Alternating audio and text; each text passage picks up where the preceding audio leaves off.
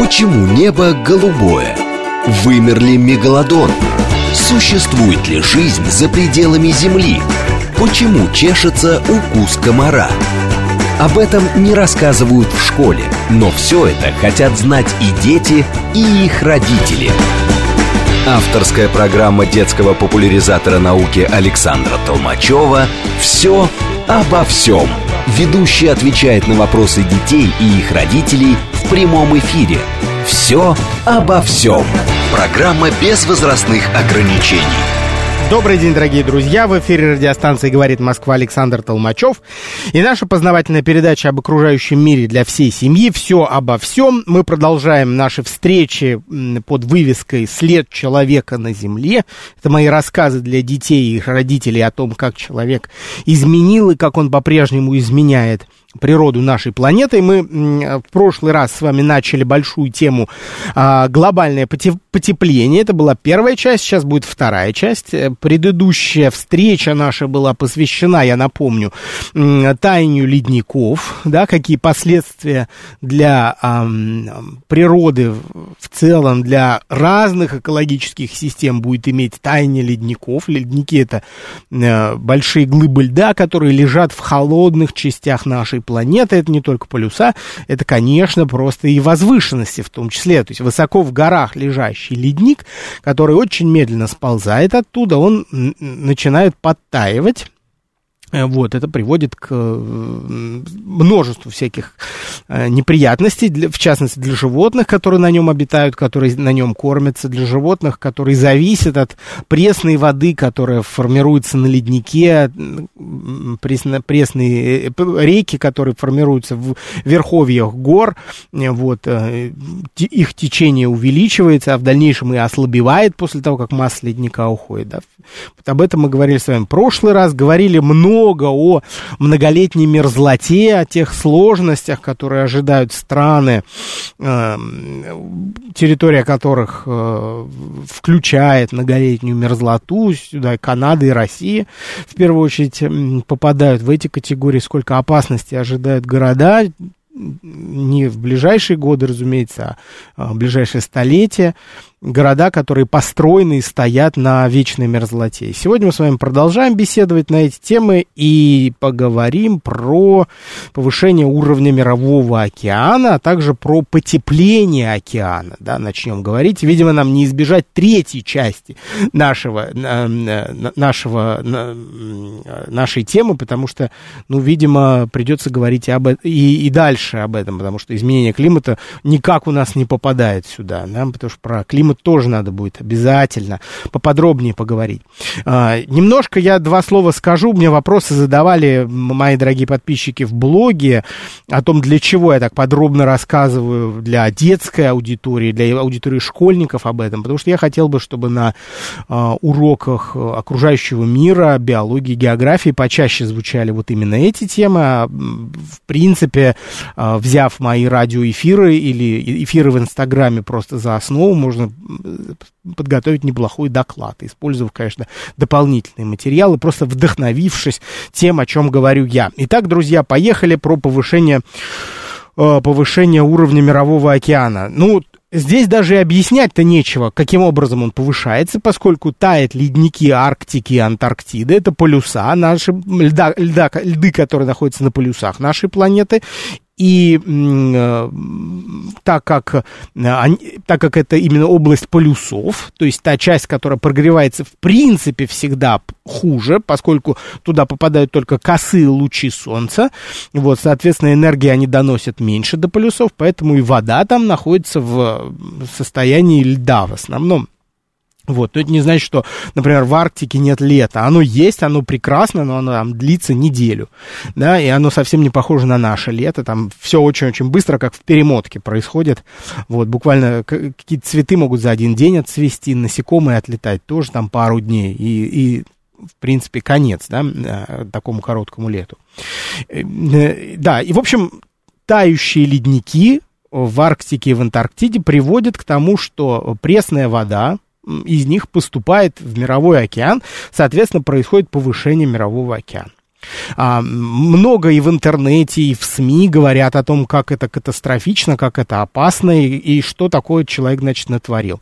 Друзья мои, важный момент. Нужно понимать, что повышение и снижение мирового океана – это вообще никакая не новость. Эти явления происходили в ходе истории нашей планеты все время, и повышения были гораздо более существенные, чем то, что происходит сейчас, в прошлом, разумеется. Проблема только в том, что сейчас люди обосновались на на берегах материков, да, островные государства появились, государства, которые занимающие, занимают в основном береговую линию. Вот здесь возникает новая проблема. Это, понимаете, проблема не в том, что уровень мирового океана повышается, а проблема в том, что там люди живут, и там инфраструктура, там города. Вот. И повышение мирового океана Э, собственно, которое и так происходит, и, видимо, происходило бы даже без человека. Человек усугубил очень сильно, и оно происходит быстрее сейчас. Из-за того, что температура постепенно растет, тают арктические льды, и уровень моря эм, с начала 20 века по начало 21 века поднялся на 19 сантиметров. Вы скажете, ну что такое 19 сантиметров? Ничтожная цифра. Э, друзья мои, штука в том, что э, э, это повышение уровня, оно набирает скорость. Да, и это становится, процесс этот ускоряется, и, и в дальнейшем он начнет происходить гораздо быстрее, чем сейчас. Вот для нас это и составляет основную проблему. А, да, значит, э, повышение уровня мирового океана, еще раз, друзья, происходило и ранее все время, когда на планете происходили глобальные потепления, они были, и глобальные похолодания, они тоже были, о них я рассказывал в наших циклах, вот, но э, происходили они исключительно медленно, и у живой природы всегда была возможность приспособиться к тем явлениям, которые происходят, и э, это вполне естественный был процесс. Да? Этот процесс, видимо, э, имел место и, э, в, и, и сейчас, да, но в силу того, что человек производит, и по-прежнему этот процесс все только усиливается, производит массу выхлопных а, газов, которые имеют свойство быть а, парниковыми, то есть они задерживают тепло в атмосфере. А, повышение температуры атмосферы возрастает, океан нагревается, соответственно, продолжают таять а, льды, в результате чего повышается уровень мирового океана, скорость его повышения вот прямо сейчас где-то от 3 до 5 а, миллиметров в год, да, Вроде бы тоже не очень много, но если мы с вами прикинем, что этот процесс происходит вот постоянно, вот вообще непрерывно, вот у меня есть, друзья, цифры, что вот в этом году э, уровень поднялся на 5, на 5 миллиметров, да, уровень мирового океана, а в, это, в этом году, а в этом месяце на полмиллиметра. То есть это, этот процесс, он происходит постоянно. А если мы с вами представим себе, что, про, про, что 21 век закончится, да, то есть пройдет еще 80 лет, то уровень мирового океана может подняться до метра. Вот, и если ничего не предпринимать, ну, то есть жить, как мы жили и сейчас, то э, мы получим затопление массы, большой, большого количества суши. И что же это значит э, для нас с вами? Смотрите, друзья, вот сейчас мы с вами будем по разным государствам, будем рассматривать их ситуацию, и посмотрим еще на то, как в прошлом человек противостоял затоплению. Вообще, что, что у человека есть в арсенале, что делать. Вот. И это действительно будет любопытно, да, потому что разные земли всегда так или иначе подтапливало. Всегда была опасность шторма, волн, так называемых явлений э, нагонов. Это когда, вот в Петербурге особенно это явление хорошо известно, да, когда встречный ветер, например, с Невы, он нагоняет воду против течения, в результате чего э, нагоняет воду с, Балти с Балтийского моря, да, в Неву, да, в результате чего на на уровне самого Петербурга уровень воды может существенно подниматься. И вот мы знаем, что в 1824 году он поднимался на 4 метра, а по некоторым сведениям даже до 7 метров. Но вот источников э, по 7, по 7 метрам я не нашел. В результате чего там погибла масса людей, множество людей пропало без вести, паспортов не было, невозможно было восстановить, где этот человек, уехал он или он вообще пропал. Тогда, поскольку множество людей просто было смыто тем самым большим э, наводнением в Петербурге. Вот эти самые нагоны и шторма особенно будут опасны для э, государств, которые находятся близко к уровню, э, близко к уровню моря. Совсем уровню моря. Совсем не обязательно находиться на уровне моря да, для того, чтобы гарантированно быть затопленным. Можно находиться и в пяти уровнях, в пяти метрах над уровнем моря, и в десяти метрах над уровнем моря. Тем более, что э, гор, города обычно не плоские, да, даже Петербург совсем не плоский, и там э, высота над уровнем моря, она пер... меняется там от одного метра до пяти метров. Э, то, то есть сам Петербург, он никогда, его никогда не затопит полностью. То есть это, если и произойдет, то совсем-совсем не скоро. Вот. А те его части, которые э, находятся ближе к уровню моря, вот их, они будут, э, они пострадают в первую очередь. А, значит, друзья мои, значит, давайте Петербург немножко сейчас отставим в сторонку, поговорим про такую страну, как Бангладеш. Дело в том, что а, проблема, которая перед этой страной стоит, а, она ну, пожалуй, острее стоит, чем для других государств. Сейчас, сейчас расскажу, почему. Смотрите, друзья мои. Дело в том, что Бангладеш это страна очень маленькая. Это страна, которая чуть к востоку от Индии, находится там, живут бенгальцы в основном, и она находится, вся страна находится всего 1-2 а, метра над уровнем моря. Почему им так повезло? Штука в том, что а, территория всего Бангладеш это как раз место слияния больших рек, которые э, протекают в этой части света. Это там Буриганга, Брахмапутра, Ганг. Они сливаются как раз там, где находится э, Бангладеш. Почему? Да потому что это низина, это очень низкое место. Оно находится вот буквально э, чуть-чуть над уровнем моря. При этом, при всем, Бангладеш это еще и э, очень густонаселенная страна. Не просто э, очень, а самая, самая густонаселенная страна, если не считать э, государство Карлики. Вот смотрите, на один квадратный километр в Бангладеш приходится 1120 человек. Ну, очень, очень много людей живет, да? Маленькая площадь страны при этом близко к воде, очень много воды на территории всей страны, да, там водоемов полно. И почему? Потому что низина. И людей очень много. И если а, уровень мирового океана подрастет на метр а, полтора, зако, затопит почти весь Бангладеш, всю страну. А, принимая во внимание, что Бангладеш страна бедная, э, и ей особенно не придется а, как-то спасти людей через э, миграции климатические, да, просто отъехать куда-то в другое место на территории страны не получится. Придется мигрировать, скорее всего, в другие государства, в частности, в Индию, туда, где э, уровень, над, где высота над уровнем моря городов выше. Это, это вот наиболее вероятная судьба на этой страны. Кроме того, известно, что Бангладеш в настоящее время обращается к опыту еще одной страны, европейской, вы уже, наверное, знаете, о чем сейчас пойдет речь, которая а, уже в течение нескольких веков прекрасно справляется с регулярными затоплениями. Да? И главная экспертиза на нашей планете принадлежит именно этой стране. Я говорю, конечно, друзья мои, про э, Голландию. Да? И знания и опыт Голландии, и гранты э, Голландии используют сейчас э, граждане Бангладеш для того, чтобы спасти свою страну, подготовить ее, во всяком случае, как-то к э, тем э, последствиям глобального потепления, которые ее ожидают. Да, а еще раз, друзья, напомню, что само затопление не так страшно, как а, последствия этого затопления. То есть подъем уровня спокойной воды не так ужасен, как шторма, которые возникают, да, потому что при, при штормах воды набегает гораздо больше, и она несет э, колоссальную разрушительную силу, особенно в Юго-Восточной Азии, да, там цунами всегда, пожалуйста. Вот, поэтому им нужно как-то хотя бы какие-то меры принять. И, конечно, Голландия здесь номер один страна, которая знает об этом больше, чем кто-либо. Давайте разберемся, почему, да?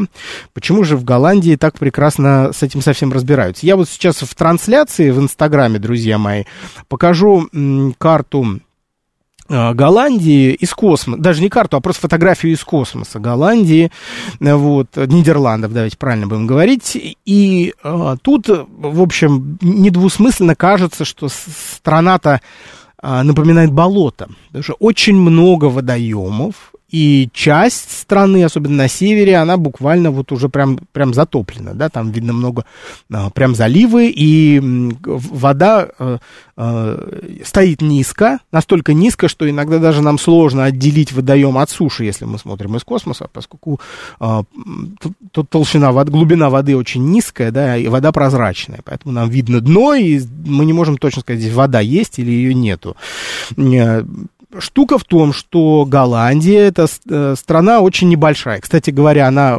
сопоставима с Московской областью, да, она чуть меньше ее, а население здесь получается в два раза больше. То есть население там плотное. В Голландии городов много, э, и все ландшафты в этой стране, они носят, давайте так скажем, антропогенный характер. То есть это страна, которая сделана людьми, руками людей. Вот как Петербург. Там на территории исторической части города там почти нет никакой природы, потому что весь этот город построен руками людей. То, то, же, самое, то же самое в Голландии. Вот. Э, природных территорий здесь мало, существенная часть растительности тоже э, искусственного происхождения. Ну, не в том смысле, что э, человек там искусственные деревья поставил, да, высадил, он вырастил там деревья. Да?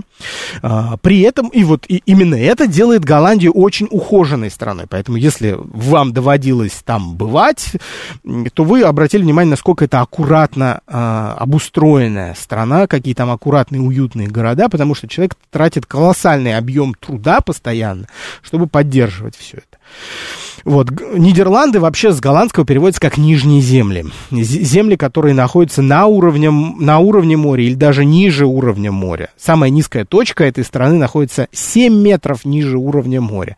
Поэтому Голландия страна номер один для, в общем, затоплений постоянных. И даже без глобального потепления а эта страна постоянно подвергалась затоплениям в результате тех самых нагонов ветровых, когда а, ветер с моря приносит воду, приводит воду в заливы, в результате чего происходит затопление в реках. Да, уровень воды в реках поднимается, река буквально топит все вокруг. Это, конечно, неприятно и плохо, но мы с вами помним историю э, прекрасной реки Нил в Египте, которая тоже регулярно разливалась, и у этого были свои э, потрясающие бонусы, потому что разливавшийся Нил оставлял массу плодородного ила по берегам. Вот то же самое происходит и происходило и происходит а, в Голландии, и люди стали использовать вот эти вот регулярные разливы в результате ветровых нагонов воды для того, чтобы э, плодородные,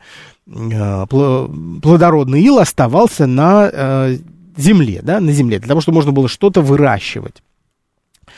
И они изобретают нечто совершенно потрясающее. То, чего не было никогда, и вот то, в чем их, им нет равных. Они изобретают такие э, осушенные участки земли, они называются польдеры, с которых постоянно откачивается вода. Голландцы изобретают эти участки для того, чтобы на этих участках строить жилище, а, выращивать сельскохозяйственные растения. При этом они изобретают насосные станции, и сейчас будет действительно открытие для многих, я уверен, изобретают насосные станции, которые работают постоянно и откачивают воду в специальные дренажные каналы. Каналы делают эти настолько широкими для того, чтобы по ним могла, могли двигаться а, небольшие суда. Возникает транспортная система в Голландии, да, которую в свое время и Петр I подглядел и влюбился в нее транспортная система каналов, э, с одной стороны, обеспечивает водой жителей, сельскохозяйственные растения поливать можно, система с канализацией и транспорт. Потрясающе удобно. Так вот, для того, чтобы постоянно откачивать воду с польдеров, они используют, друзья мои, энергию, энергию ветра.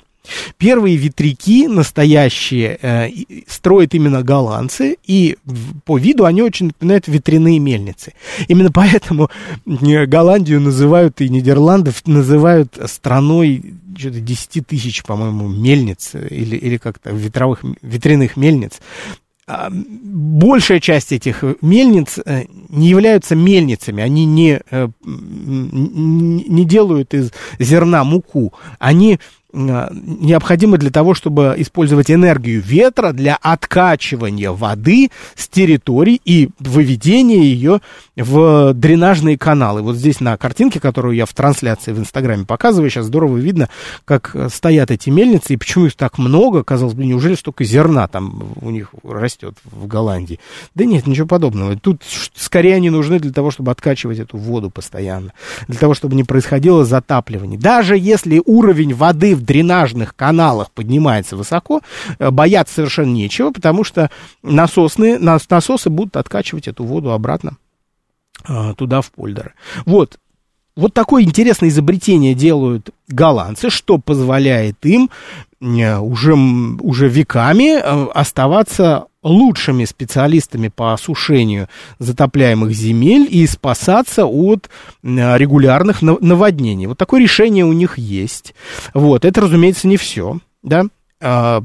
Сейчас а, поговорим подробнее немножко, когда к Петербургу перейдем, о дамбах, потому что э, остановить, э, остановить воду, которая приходит с моря, можно с помощью специальных заграждений, которые они начинают строить прямо в воде, которые, которые выстроены как бы перпендикулярно э, движению воды, которые бы задерживали ее, просто стену поставить в воде и все. И, и э, вода перестанет пребывать в таком объеме, как это было ранее, и, и эти заграждения называются дамбами. Вот прям их строят буквально в воде. И их отлично видно вот на фотографии из космоса. Сейчас я снова ее покажу. В Голландии вот тут вот наверху отлично прям видны эти такие заборчики, да, с промежутками для, чтобы через эти промежутки проходили суда. Для тех, кто слушает меня сейчас по радио, меня в Инстаграме можно найти, набрав Дед Лектор или Александр Толмачев. Прям сразу подключившись, вы заходите в прямой эфир, и э, можете смотреть фотографии, которые я постоянно показываю. Хорошо, голландцы вот все это, все это, всему этому могут научить, скажем, э, бангладешцев, да, бенгальцев. Смогут ли, справиться ли они с этим? Едва ли. Едва ли, потому что бедным государствам гораздо тяжелее по этой части. Поэтому а, государства побогаче, они помогают тем, тем, кто победнее, чтобы строить вот эти заграждения дамбы и насосные станции для того, чтобы откачивать воду, воду с территорий. Да, воду с территории и для того, чтобы о, сельское хозяйство не увидало. Но, смотрите, друзья мои, вот те решения, которые создали голландцы у себя на территории, они направлены скорее на то, чтобы бороться с временными затоплениями. А вот с постоянными затоплениями они не могут бороться. А, то, то повышение а, уровня мирового океана, которое ожидает нас в ближайшие сто лет, оно справиться с ним голландцы не смогут никак. Таких решений у них нет, поэтому, э, друзья мои, вероятно, решение состоит в том, чтобы что-то другое менять, да, не, не спасаться от этого, а, возможно, переселяться, возможно, э, экологическая миграция, климатическая миграция, да, скорее так правильно сказать. Эм, давайте, друзья, вот сейчас у нас через минуту у нас будет новостной перерыв, после чего мы поговорим с вами про Петербург, про, том, про то, что у нас там происходит, как те заграждения дамбы, которые имеются возле острова Котлин, там где Кронштадт, а, как они помогают спасаться от э, нагона воды в Неву, да, поскольку наводнение в Петербурге это явление регулярное относительно, и благодаря этой дамбе, в общем, город э, стоит по-прежнему с нами, там где-то раз в сто лет очень сильные наводнения происходили, 1824 год, Пушкин, Медный всадник, все помним, да, э, о, о страшнейшем наводнении. Друзья, сейчас у нас новостной перерыв, не переключайтесь, после чего продолжим говорить о всяких климатических сложностях. Почему небо голубое? Вымер ли мегалодон? Существует ли жизнь за пределами Земли? Почему чешется укус комара? Об этом не рассказывают в школе, но все это хотят знать и дети, и их родители. Авторская программа детского популяризатора науки Александра Толмачева «Все обо всем». Ведущий отвечает на вопросы детей и их родителей в прямом эфире. Все обо всем. Добрый день, друзья. Александр Толмачев. А, глобальное потепление, часть вторая. Продолжаем беседовать о последствиях повышения мирового океана для человечества. И вот начали мы говорить с вами про Бангладеш, про Нидерланды, как страны, которые кандидаты номер один на то, чтобы исчезнуть под а, водой Э, в пределах 80 100 лет ближайших, да.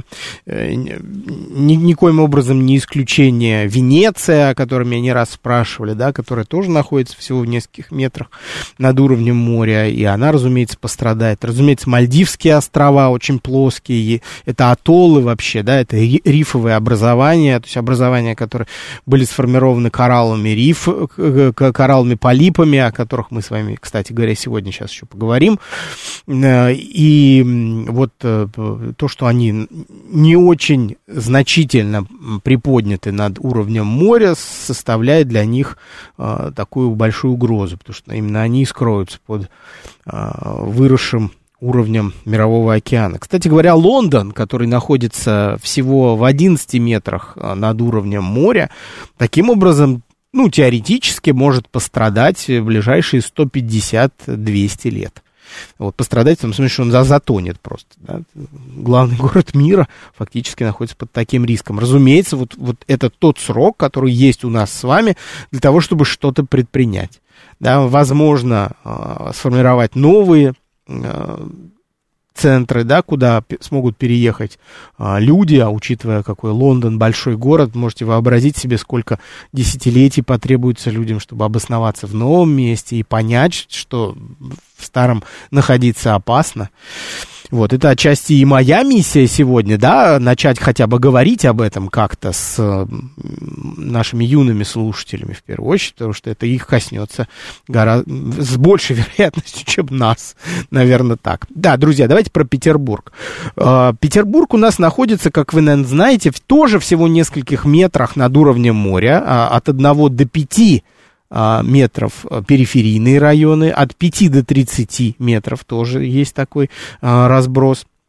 И некоторые части Петербурга до 22 метров над уровнем моря. Если, давайте упростим ситуацию, то Петербург у нас где-то половина находится под большим риском, а, ну, соответственно, другая, другая половина более-менее в безопасности. Я сейчас покажу карту затопления Петербурга, и тоже это станет, я надеюсь, немножко понятнее. Вот та часть, которая прокрашена а, голубым а, цветом разных оттенков, это части центральные, да, центральные части, исторический центр Петербурга, который а, под, подвергался затоплениям, который был затоплен или, или может быть затоплен в ближайшие э, наводнения. Да.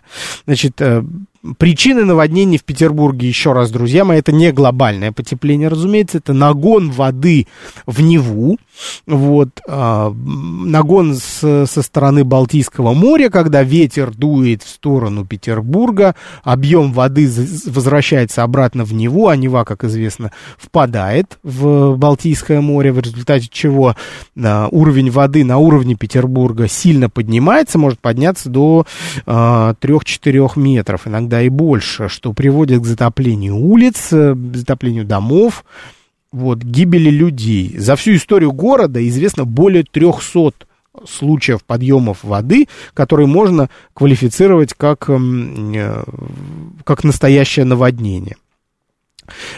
Кроме того, наводнение в Петербурге на самом деле связано еще и с паводками. Тоже нельзя снимать это со счетов. Паводок это что такое? Это когда весной начинает таять снег, вот, и уровень самой Невы возрастает.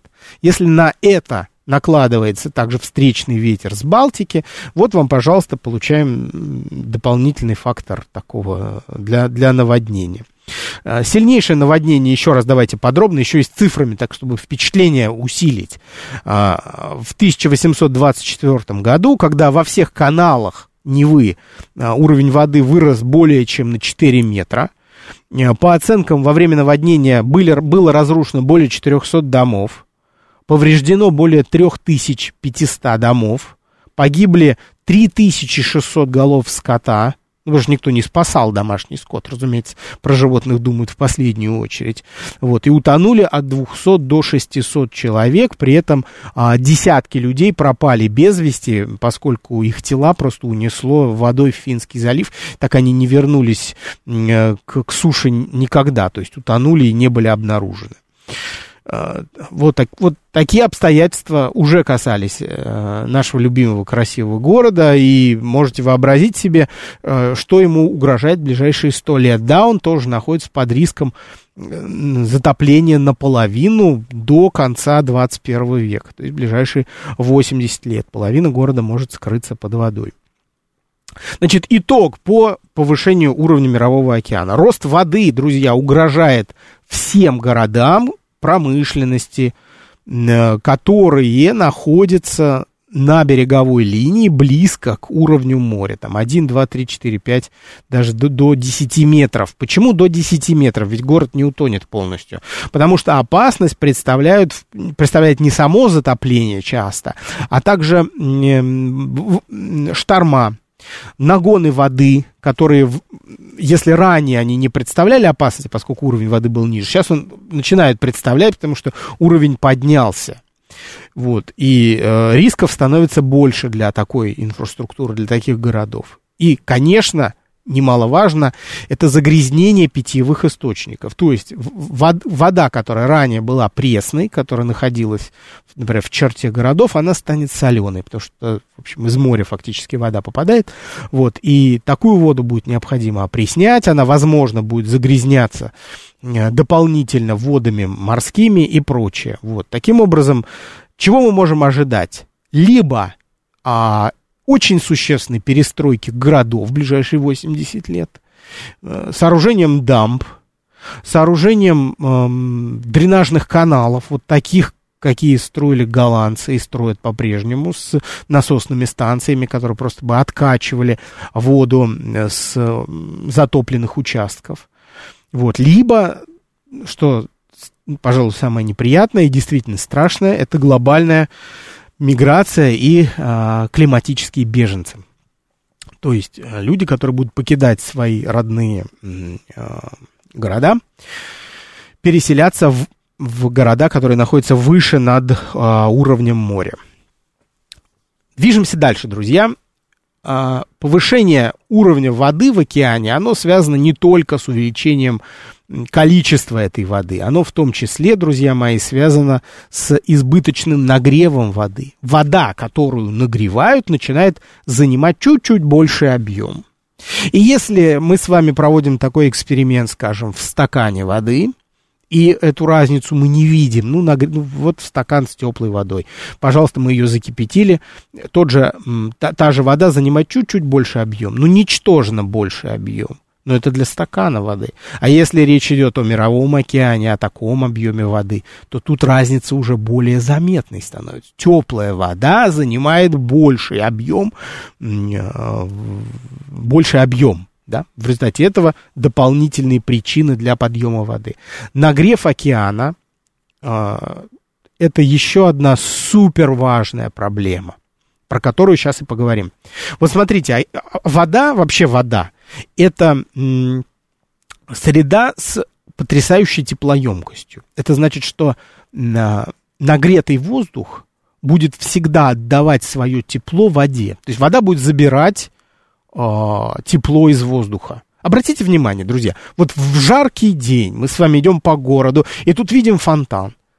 И возле фонтана сидят люди в жаркий день. Что они там делают? Они вроде там не купаются, не пьют эту воду. Ну, почему-то сидят. Потому что там прохладнее.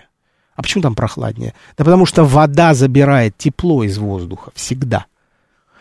Вот. И мировой океан занимается, собственно, тем же самым. То есть он забирает тепло из воздуха и сам себя нагрев... и сам нагревается от, этой... от этого тепла.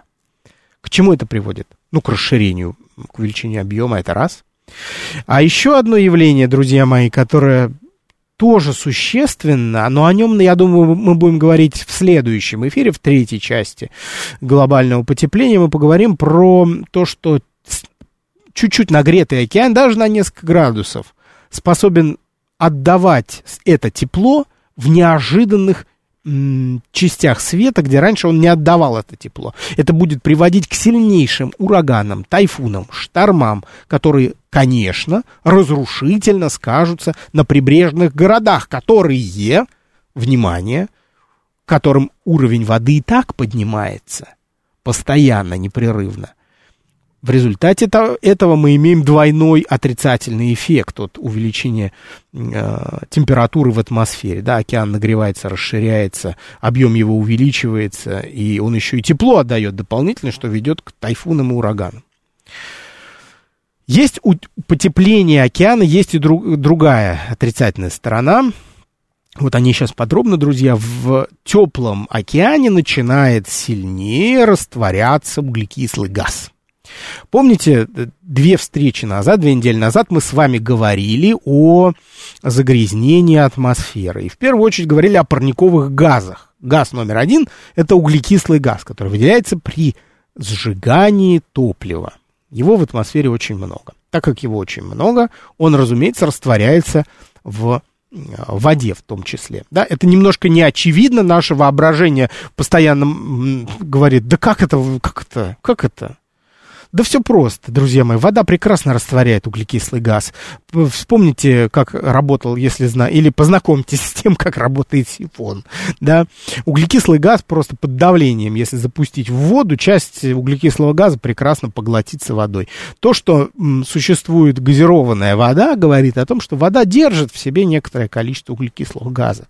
И вот углекислый газ, который попадает в, э, в, в океан, Конечно, не в, до того состояния, чтобы он стал газированным с пузыриками, но тем не менее, э, все это приводит к его закислению. И вот здесь возникает опасность, опасность для а, всего живого, что обитает у нас в океане, в первую очередь из-за того, что кислая вода а, непригодна для того, чтобы в ней находились и росли кальций содержащие раковины и кораллы, которые сооружают коралловые полипы. Другими словами, кислый океан непригоден для коралловых полипов. То есть коралловые полипы начинают умирать просто в, в кислом океане. Более того, теплый океан, то есть нагревающийся океан, убивает коралловые полипы. Возможно, вы уже, э, те, те из вас, кто постоянно меня слушает, уже думают, что я стал попугаем, который постоянно говорит про, про, про какие-то кораллы, которые где-то очень далеко, глубоко и, и вообще непонятно, чем они мне так дались. Проплатили ему, что ли, что, они, про, что он про кораллы говорит? Да нет, друзья мои, давайте еще раз я объясню это. И в нашем случае это повторение мать учения. Смотрите. Смерть коралловых рифов которым ведет, еще раз, потепление океана и закисление океана, это огромная катастрофа для всей планеты. Потому что а, коралловые, потому что сами кораллы, они состоят из э, карбоната кальция, это мел, по сути.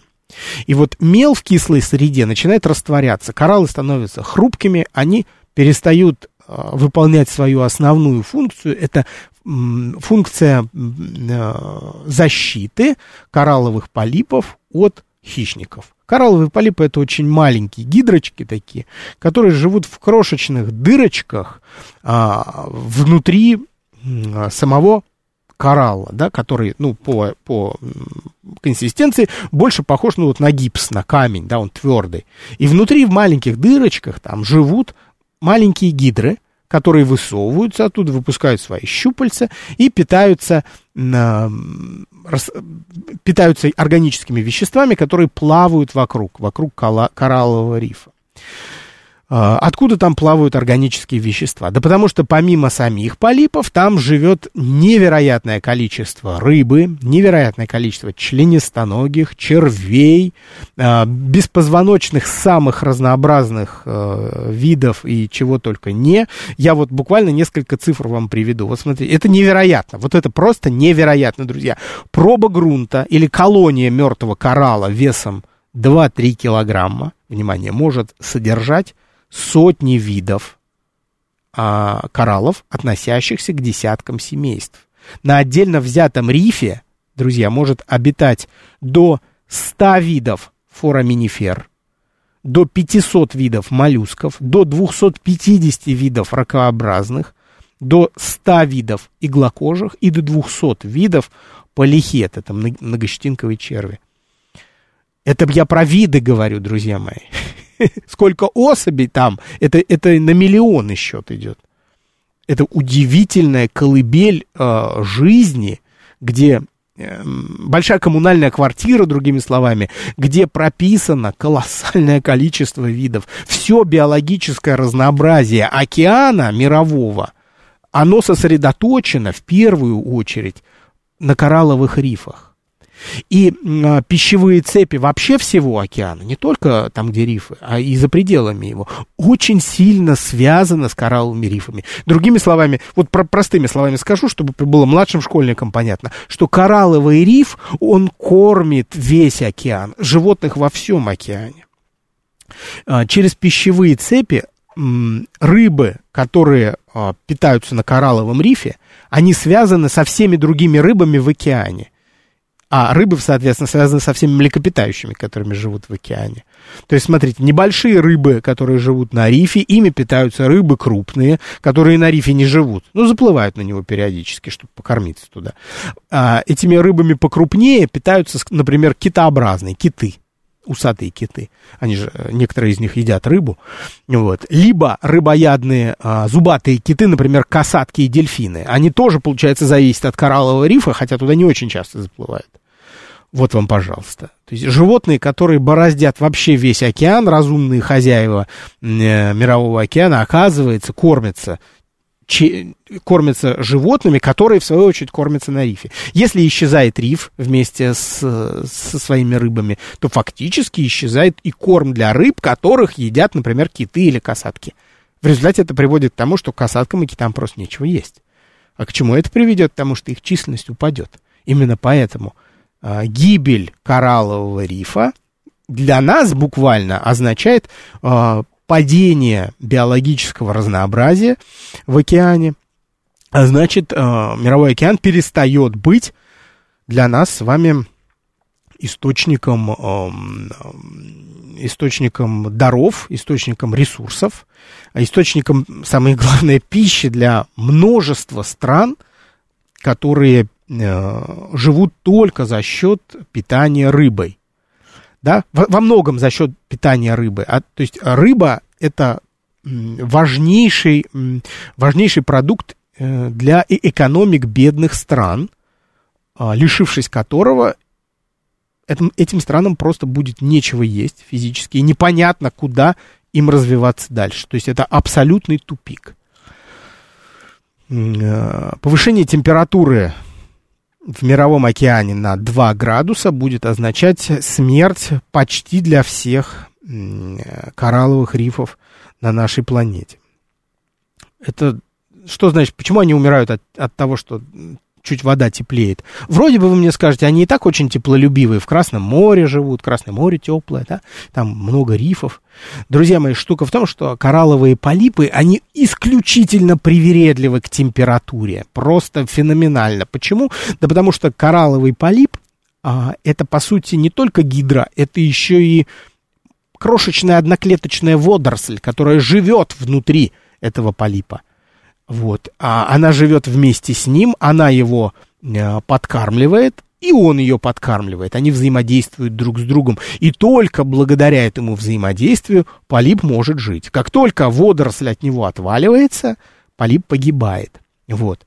Что это значит?